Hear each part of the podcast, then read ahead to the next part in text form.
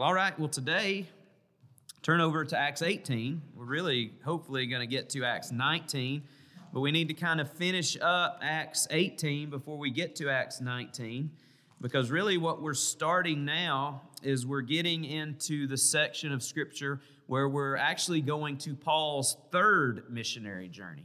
So, for the last several weeks, all of this year anyway, and most of the last half of December and some of November, we talked through Paul's second missionary journey. Okay, so remember in Acts chapter 13, we started with Paul's first missionary journey where the church of Antioch sent out him and Barnabas, and they went out and they took the gospels to the Gentiles. That's where they took the gospel. And so then they come back to the church of Antioch and they stay there for a while and they get refreshed. They kind of have a furlough, just like our missionaries do and then they're called out again. But of course, we talked about this. Barnabas and Paul separate. They have a disagreement and they really never come back together and they go minister in opposite, separate directions. And so, on that second missionary journey, what we talked so much about, Paul took with him some guys different from Barnabas. So, he took with him Timothy and he took with him Silas. And also, we know Luke went with him because Luke is recording this in the book of Acts. And of course, on that journey, Paul thought he was going one direction, but God called him somewhere else. And we're thankful for that call because it took the gospel to Europe. He went to Greece primarily and started there. And guess how we have the gospel? It's because the gospel went to Europe, and then from Europe it came here. So Paul took the gospel to Greece, and we had looked at Paul going to places like Athens and Thessalonica and Corinth. That's what we've been talking about the past few weeks, where he was in Corinth. And he stayed in Corinth a good bit of time. And I told you, I think last time we met, that Paul wrote some books while he was in Corinth, some pretty important books in your Bible. The first books that he ever wrote, the first epistles in the Bible, are the book of the First Thessalonians. And he wrote that while he was in Corinth. And we read about that in chapter 18. But he also wrote the book of Romans while he was in Corinth. And so he wrote that during his time there. So that second missionary journey of Paul was really, really, really important. But in Acts 18, he ends that missionary journey and he does the same thing he did on his first missionary journey. He goes back to Antioch. He is sending church, the church that prayed over him and laid hands on him and sent him out full of the Holy Spirit of God. He goes back there. And he goes back there because that's his home church, his sending church. And he goes back there to get refreshed and he goes back there to get prayed for. And then he goes and gets sent out again. And so now we're about to read about him being sent out again. And so we're about to start reading about the third missionary journey. And so the primary place we're going to read about, and we're going to spend a good bit of time on because it's a very important city, but it's also a very important time for Christianity, is he goes to the city of Ephesus. And so we'll talk about that in just a minute when we get to chapter 19. But I want to look at the end of chapter 18 because it does kind of lead into chapter 19 and there's just something really significant that happens here that you have to understand to understand the first part of chapter 19 when Paul really kind of starts that missionary journey. Okay, so we're going to start reading, uh, just look at verse 24, because this is what the Bible says. It says there, Meanwhile, a Jew named Apollos, an eloquent speaker who knew the scriptures well, had arrived in Ephesus from Alexandria of Egypt. Okay, now let's just stop there for a moment, just so you can understand why Alexandria of Egypt is so important. Alexandria was probably, uh, from Roman Empire perspective, probably the second most important. I don't know that it would be prominent, but probably the second most important city in the Roman Empire. Of course, Rome would be the first. Alexandria of Egypt, which is a long way away from Rome, by the way, it was probably the most important, second most important, because that was basically the education center of Rome. The largest library in the world by far was in Alexandria. So this wasn't the philosophical center. We talked about that like being Athens, okay? So this wasn't philosophic, this was educational. Okay, so this is where people were educated. And Alexandria uh, was just a very prominent city because of that, because the Romans believed in education. And they believed in that. And of course, we even do to this day. That was passed down to us from them. And so we don't we only can read about the library in Alexandria because when Islam came into Egypt, they burned the library down and they burned every scroll in the library. But at this time, when we're reading here in the book of Acts, it's very, very, very important. And another prominent thing about Alexandria is it had a large, a very large Jewish population. Probably about 50,000 Jews lived in Alexandria. So, this young man that we're reading about, named Apollos, he probably came out of that Jewish tradition. Why? Because he knows the scriptures. Okay, at this point, what are the only scriptures we got? Okay, we got the Old Testament. Now, I just told you Paul had written First Thessalonians and written the book of Romans, but do you think that has filtered out anywhere yet? No, that was a letter that went to Rome or went to the church of Thessalonica. So he had just written that right before this. So even though we're starting to get some pieces of the New Testament, Apollos didn't have that. All he had was the scriptures, the Old Testament, and he knew them well. But look at what else he knew. He had been taught the way of the Lord. Okay, but it gets in better because this is going to be important. And he taught others about Jesus with an enthusiastic spirit. The literal Greek word just means he was boiling over, like a pot of water boiling over. That's the literal word picture there. That's what he was like. He had he was just filled with enthusiasm about Jesus and he was boiling over. But look at what he knew about Jesus. However, he knew only about John's baptism. Okay. So, what did Apollos know about Jesus? His view of Jesus was limited. And what was it limited to? The teachings of John the Baptist. Okay, now does that limit what Apollos knows? Why does that limit what Apollos knows? Yeah, when did when did John the Baptist die? Okay, if you've been reading through the New Testament with us, you got to read about that some last week And was it Matthew 13 and 14 where John the Baptist is beheaded Okay? So you got to read that. So Jesus still had some portion of his ministry left, and the most important portion, the cross and the resurrection. Okay, so did Apollos know the fullness of Jesus Christ? He knew a portion, right? Okay, now this is interesting though. Now think about John the Baptist. Okay, we know he was kind of the pre runner or precursor to Jesus. He led the way of Jesus. Okay, but what did he preach? He preached repentance. He preached repentance. Okay, now is repentance important? Yeah, but does repentance save you? No, it's a portion. It's a huge portion of salvation. But is it the only portion of salvation? No. No, repentance is the beginning, but it doesn't save you. Okay, it doesn't save you. Okay, so John the Baptist had a pretty large following. I mean, what was he doing even before Jesus came on the scene? He was preaching in the wilderness, and what would people do? They would come from the cities to the wilderness to hear him preach, right? Now, probably some of it was like, look at that dude wearing whatever he's wearing in camel skins and he's eating locusts and honey. I mean, he was probably a little bit different. He was eccentric, maybe. But they come to hear him preach, right? And so he was preaching. And what was he preaching about? He's preaching about one's coming greater than me. The Messiah is coming. And he even says this in Luke chapter 3 I baptize with water, but what is Jesus going to baptize with? The Messiah, the Spirit of God, and with fire. Now, again, what's the book of Acts about? It's about the fire of the Holy Spirit of God, the power of the Holy Spirit. That's the whole book of Acts. So, John preached that. But what's the only way you can experience that? What's the only way you can experience the fire, the indwelling, the filling of the Holy Spirit of God? Jesus and salvation. So Apollos only had a portion of the gospel. So now think about this. Okay, John the Baptist is in Israel. That's where he's preaching in the wilderness. Where did Apollos grow up? Alexandria of Egypt. Okay, that's where he's from. How far away is that? Now, it's closer than you think, but it's still a pretty good distance.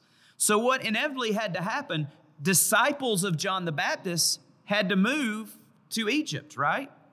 Okay? And what did they do when they moved to Egypt? They were disciples of John the Baptist, so who did they teach about? And what did they teach?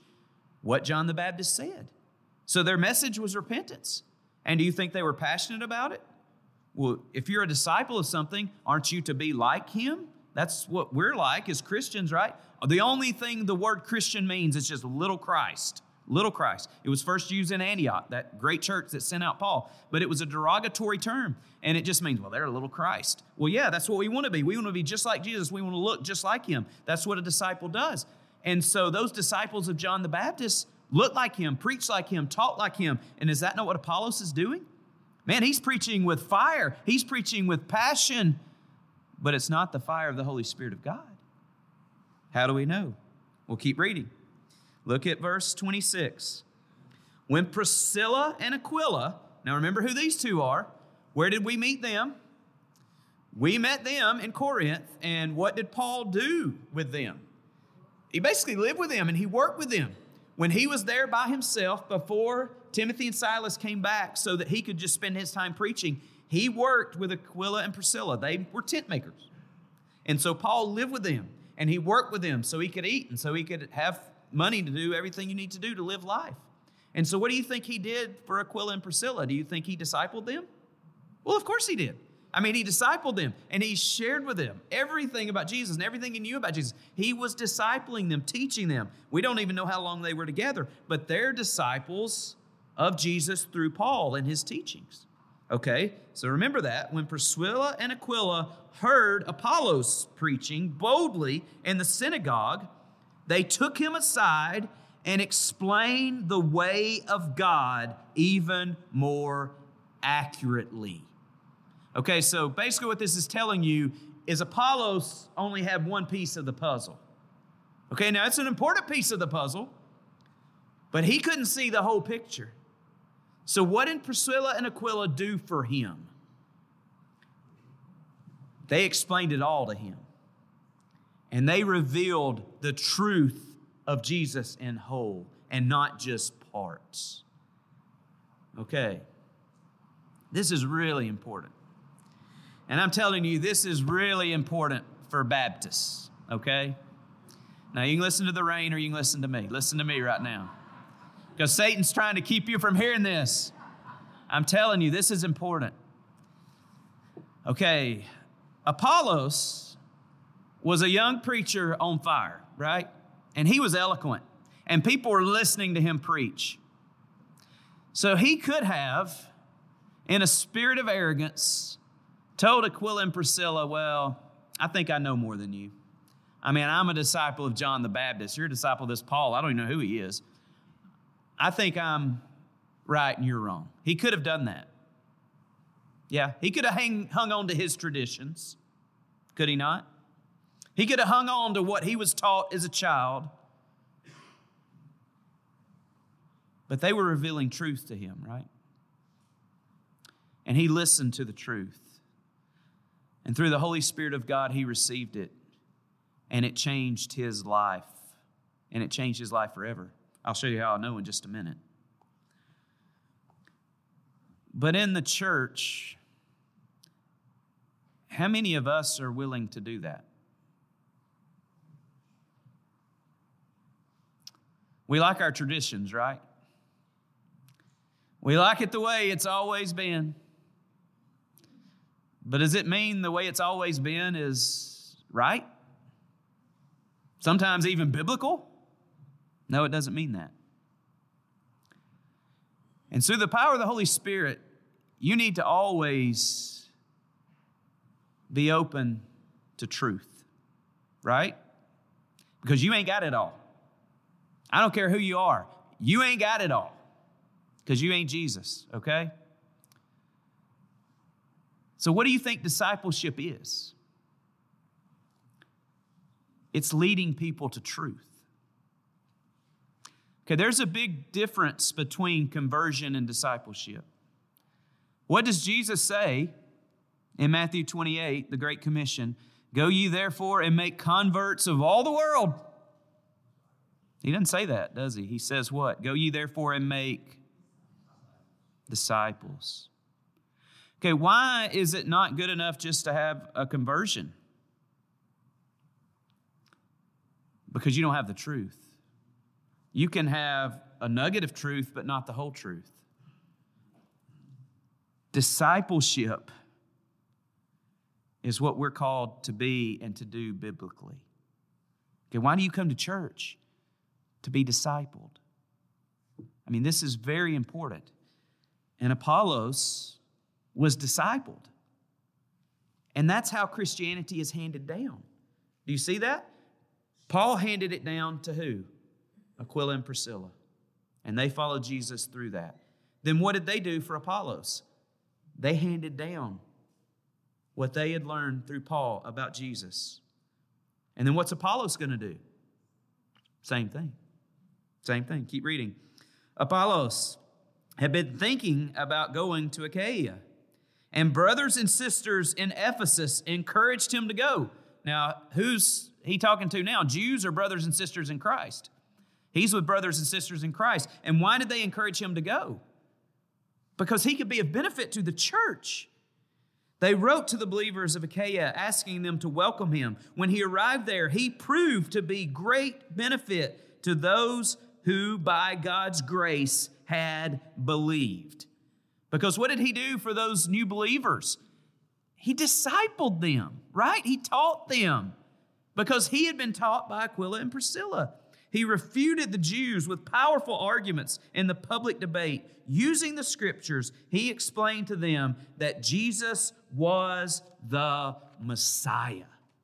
So he used the Old Testament. He used what he learned from John the Baptist. And then he used what he got from the Apostle Paul through Aquila and Priscilla so that he was preaching the whole truth of the gospel. And did people listening to him? And did he disciple people? Yeah, he did. That's how I know. Turn over to 1 Corinthians in your Bible. Turn over to 1 Corinthians chapter 3. 1 Corinthians 3. And we'll just start reading. Look at verse 3. That's a good spot to start reading. Now, before verse 3, Paul is talking to the Corinthian church. Now, remember, where is Paul at this point when Apollos is in Ephesus? He's still in Corinth. We're about, he's about to go to Ephesus, but he's still Corinth. He goes to Antioch, comes back to Corinth, then he's going to go to Ephesus. So, where is Achaia here in Acts 18? Where Apollos is sent. It's Corinth. It's kind of like, would be maybe a suburb of Corinth, okay, for us in the modern world, okay? So he's writing, now Paul is writing to the church of Corinthians, and this is what he's saying about them. He says, basically, I had to come to you and I couldn't give you meat, I had to feed you with milk. But then look at what he starts saying in verse 3. He says, And you still aren't ready, for you are controlled by your sinful nature. You are jealous of one another and quarrel with one another. It, and doesn't prove that you are controlled by your sinful nature. Aren't you living like the people of the world? When one of you says, I'm a follower of Paul, and the other one says, I'm a follower of Apollos, aren't you acting just like the people of the world? After all, who's Apollos? Who is Paul? We are only God's servants through whom you believed the good news. Each of us did the work the Lord gave us. I planted the seed in your hearts, and then what did Apollos come back and do after it? He watered. So Paul went to Corinth first. Who came in after him? Apollos came in after him. But it was God that made it grow. If you go on and keep reading 1 Corinthians chapter 3, this is where Paul talks, starts talking about our works, and he's talking about the judgment seat of Christ and what it's going to be like when we face judgment. And everything that we did for our own heart or not for the Lord is going to be burned up like hay, stubble, wood. But whatever we do for the Lord is going to be what? It's going to be refined like gold, precious jewels, and silver. And that's what he says in 1 Corinthians 3. But I wanted you to see about Apollos there. Apollos is coming behind Paul, and he's discipling those that Paul led to Christ. Paul sowed the seed, and Apollos did what? He watered. And so Apollos is really important. And I tell you that because it's going to be important for what we see in Ephesians 19 on the beginning of Paul's third missionary journey. So look at verse 1. The Bible says, while Apollos was in Corinth, so we just saw him go there to Achaia. While he is in Corinth, Paul traveled through the interior regions until he reached Ephesus on the coast, where he found several believers. Okay, now hold that term loosely there for just a second. Because what you're going to see here is a very similar situation to what we just saw in the life of Apollos. Okay, now just really quickly before we get to continue reading Acts 19, let's talk about the city of Ephesus for just a moment. Because the city of Ephesus is another prominent city in the Roman world, and it is very similar to Athens, very similar to Corinth. And the thing about Ephesus, the city of Ephesus, there on the coast, in, in where it is, there kind of in Turkey, modern day Turkey, in that part of the world, is it was a very immoral city. A city filled with idols, a city filled with demons and spiritual oppression. I mean, one way we know that, even if you don't know anything about the history of Ephesus, is what's a pretty prominent part of Paul's letter to the church back to Ephesus and Ephesians, Ephesians chapter 6. What does he talk about there? Well, he talks about the armor of God and putting on the armor of God. And why do you need the armor of God? Because you ain't fighting against what? You're not fighting against flesh and blood. You're fighting against principalities and you're fighting against spirits. Now, why would Paul write that to the church of Ephesus? Because they were in a war because it was a spiritually, spiritually dark place. And like some other cities in Athens and Corinth, the most prominent part of this city was a temple, the temple of Artemis. And this was in that day one of the seven wonders of the world, a huge temple. Now, Artemis was the moon god, or the moon goddess, and she was basically one of the goddesses of fertility. Now, she would have been, in Greek mythology, she would have been the twin sister to Apollo. Now, if you know anything about Apollo, who is Apollo's dad? Zeus. Okay, so who was Artemis's dad? Zeus. And if you follow the flow of Greek mythology, who's at the top of the food chain? Zeus, okay? So Artemis, Apollo, pretty important in the food chain because they're twins sons and daughters of Zeus. Okay, so she is the moon god. Now, think about in Greek mythology, think about just even how people worship today. Do you think the moon goddess would have been important? I mean, do people worship stars? Do they look at zodiac signs and do all these things in worship? Of course they do.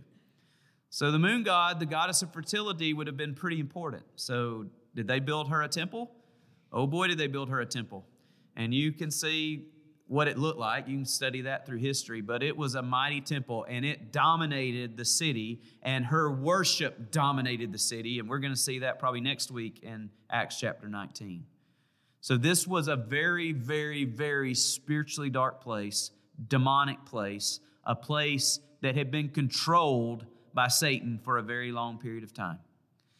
And just so you know, I mean, biblically, when you look at Ephesians chapter 6 and when you look at other places in the Bible, the way Satan does things is exactly how we do things today militarily.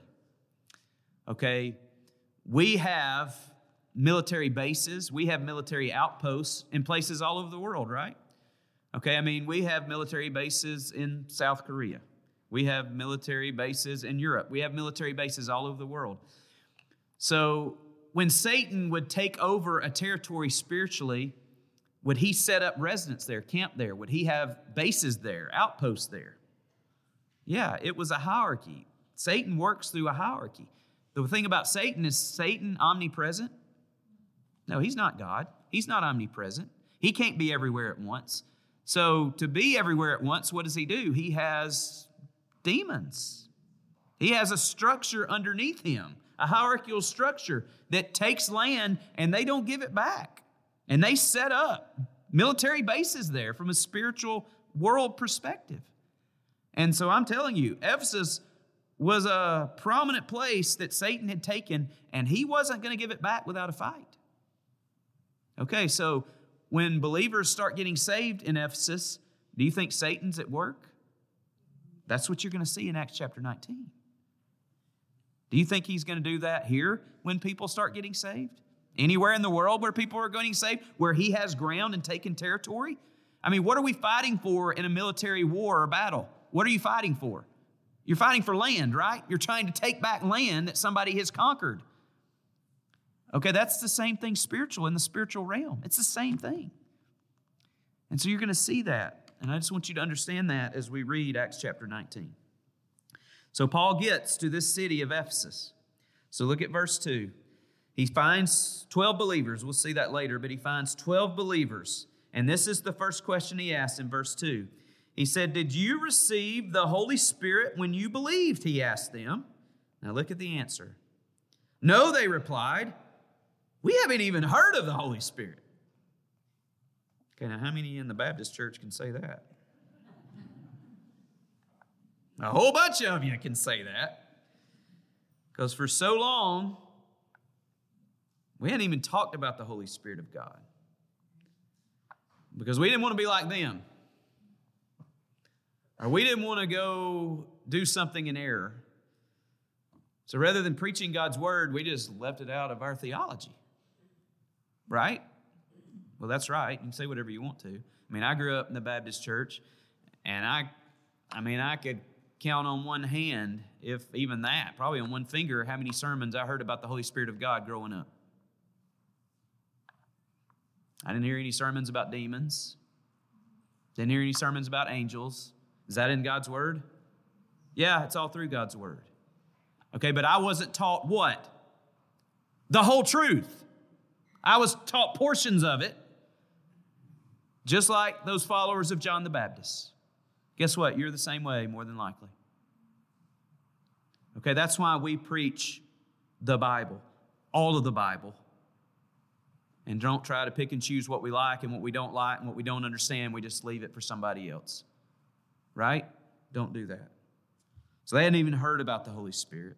Why hadn't they heard about the Holy Spirit? Look at verse 3. Then what baptism did you experience? Paul asked. And they replied, The baptism of who? John. So, who are these guys in Ephesus now? Are they not just like Apollos? It's the same thing.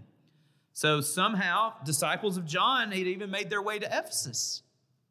And they were teaching and they were preaching, but they were preaching the message of John. So, they were pe- preaching the message of repentance, but not the message of Jesus and salvation and then Holy Spirit. Okay, so this is what Paul said. He said, John's baptism called for repentance from sin.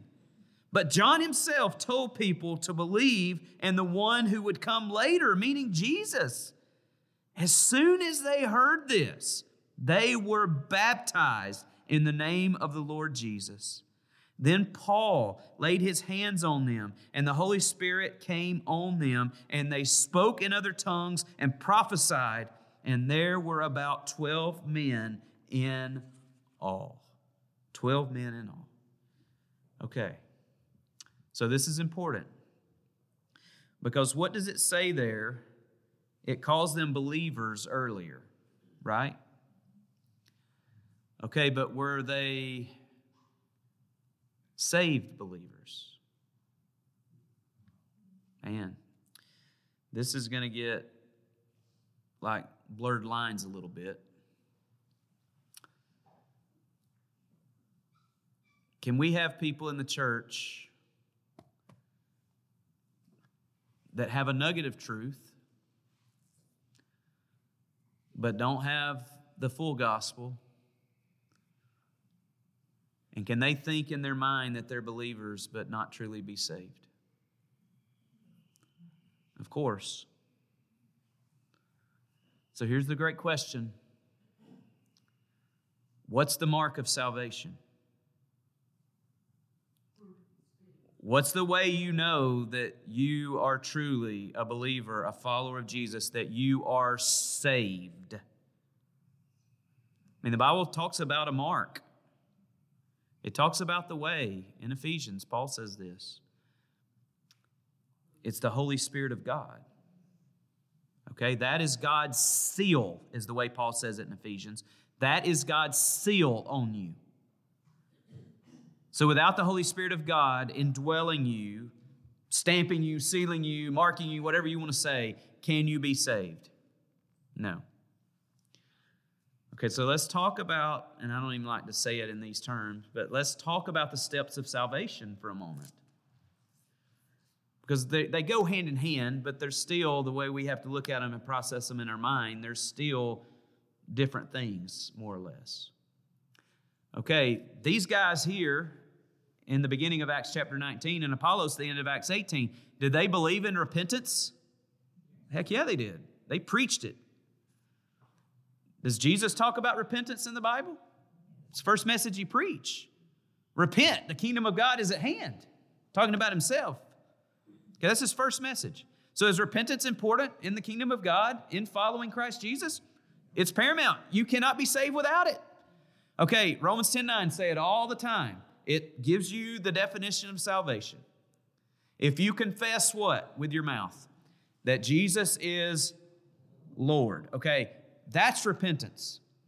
Because to make Jesus the Lord of your life, or to confess with your mouth, or to turn to Him to be Lord, what have you got to turn from? You got to turn from yourself, your pride, your sin. You got to turn from it and you got to turn to Jesus. So, is that important? Paramount. But is that the way you're saved? If you confess with your mouth that Jesus is Lord, and what else? believe in your heart that God raised him from the dead, then you will be saved. Okay, so it's both and, right? It's not either or. Okay, so you have to believe it's through faith, by grace, through faith, that we are saved. Okay, so did these guys at the beginning of Acts 19 have the repentance part down? They had it down. Did they have the faith side down? They didn't know. They didn't even know who the Holy Spirit was. Okay, so it's possible for you to know things about Jesus. It's possible for you to repent of your sins and not be saved. And you've all heard what Billy Graham used to say about the church. I mean, he used to say, this was back 40, 50 years ago, he used to say 50% of the church is not saved. Talking about those that go to church all the time. And why did he say that? Because there was no evidence of salvation in their life. So, again, what's the mark of salvation? What's the evidence of salvation? The seal is the Holy Spirit of God. So, what is the evidence? What should be the outflow of your life?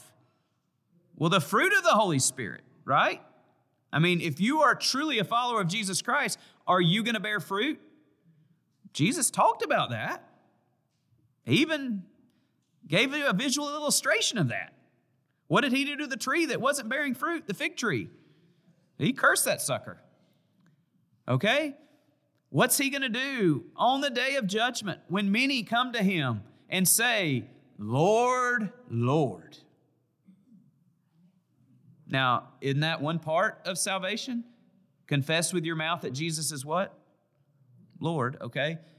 Lord, Lord, we prophesied in your name. We cast out demons in your name. And what is Jesus going to say to many, the Bible says? Depart from me, I never knew you.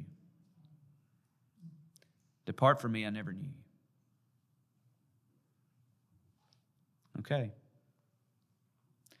Now, I'm not trying to scare anybody, and I don't want anybody to doubt their salvation because I don't think you have to doubt your salvation. But I want to make sure you're saved. Because the Bible says to do what? Examine yourself. It says it. And I'm telling you, the way you know you're saved is through the Holy Spirit. Okay, so John, how do I know I'm saved? How do I know I have the Holy Spirit? Well, here's a really good one. For me, it's the conviction of sin. If you are a follower of Jesus Christ and you can sin without conviction, you got a problem.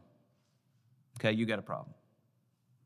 I'm just telling you, as a follower of Jesus Christ, when you sin against a holy God who has saved you, who has redeemed you, who has made you holy like his son Jesus, and when you sin and it doesn't bother you, and you're not led to confess that sin and get right with God,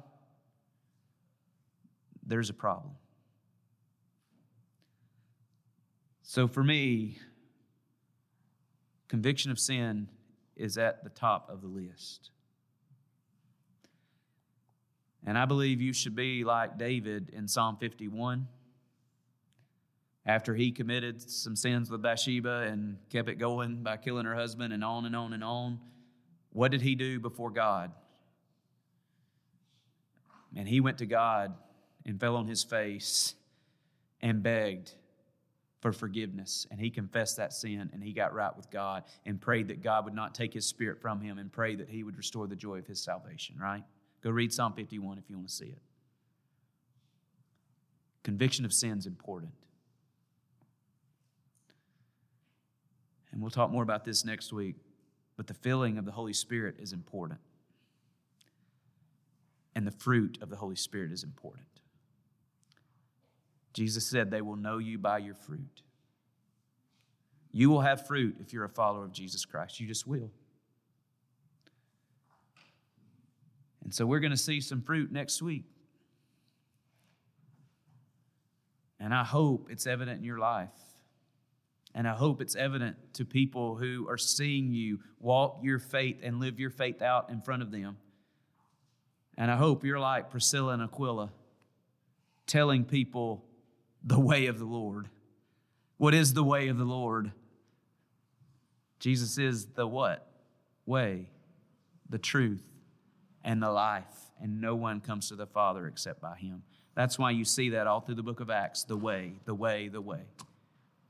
So Acts week, we're going to see how the way changed the city, the city of Ephesus, one of the darkest cities in the world. And don't we pray he'll do the same for us in our city? We should be praying that. So we'll get further next 19, great chapter of the Bible. So let me pray for us.